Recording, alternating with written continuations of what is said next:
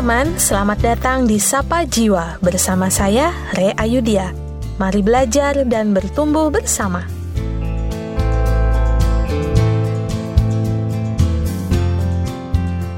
Tanggal 14 Februari biasa diperingati sebagai Hari Raya Valentine. Ada yang merasa super excited menyambut Hari Valentine, ada yang justru mulai merasa galau, biasanya karena tidak memiliki pasangan atau berada dalam hubungan jarak jauh, dan ada juga yang merasa biasa-biasa saja. Nah, bagaimana denganmu? Di episode kali ini, kita akan coba membahas apa saja ya yang bisa kita lakukan untuk menghayati hari kasih sayang sekalipun kita masih single atau mungkin masih jomblo. Mari kita dengarkan bersama-sama. Selamat mendengarkan!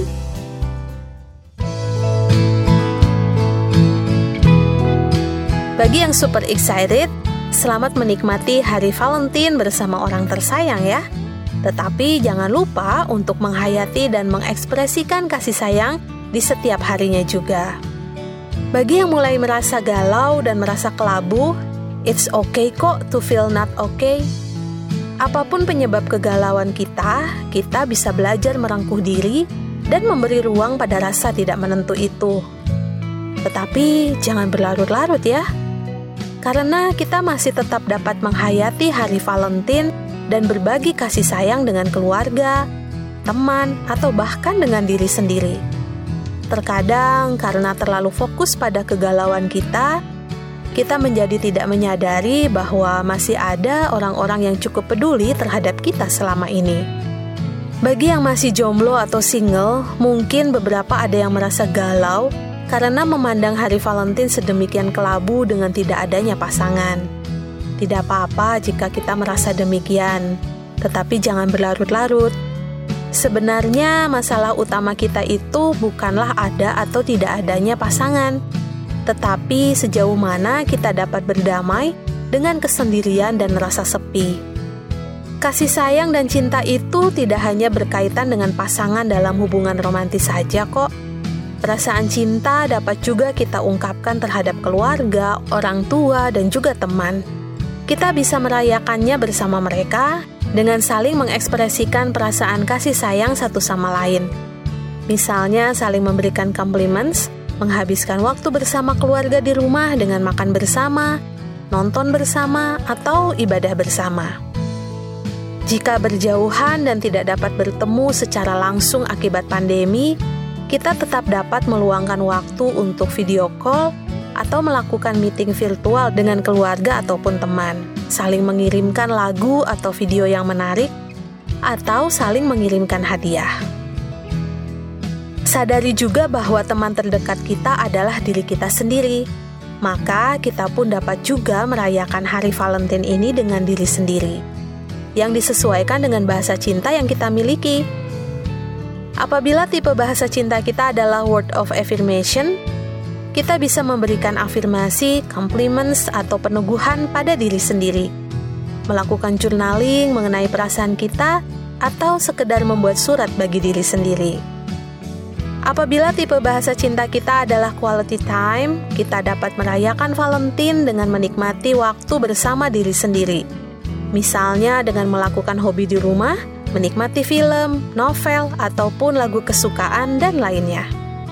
Apabila bahasa cinta kita adalah physical touch, kita dapat memeluk diri sendiri dengan memakaikan selimut kesayangan pada tubuh kita, memijat wajah, atau sekedar berendam air hangat sambil mendengarkan musik agar lebih rileks.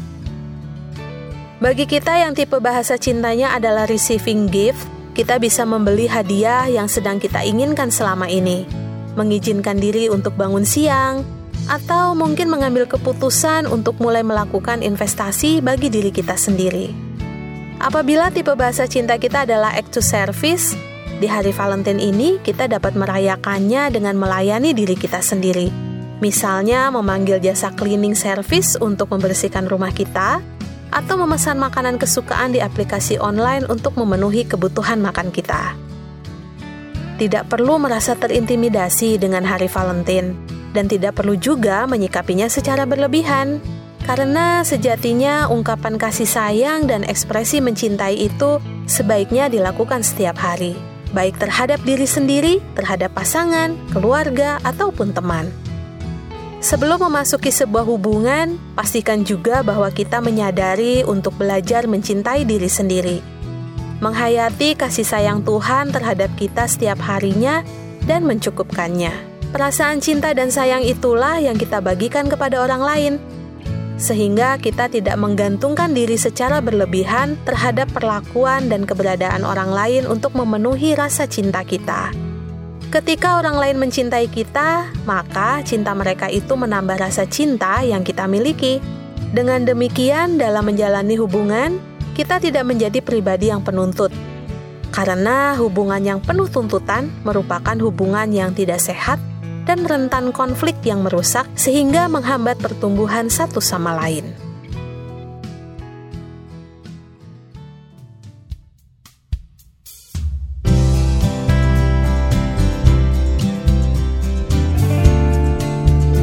Demikian tadi penjelasan mengenai bahasa cinta dan tips praktis bagi kita yang masih jomblo atau single agar tetap dapat menikmati semaraknya hari Valentine ini.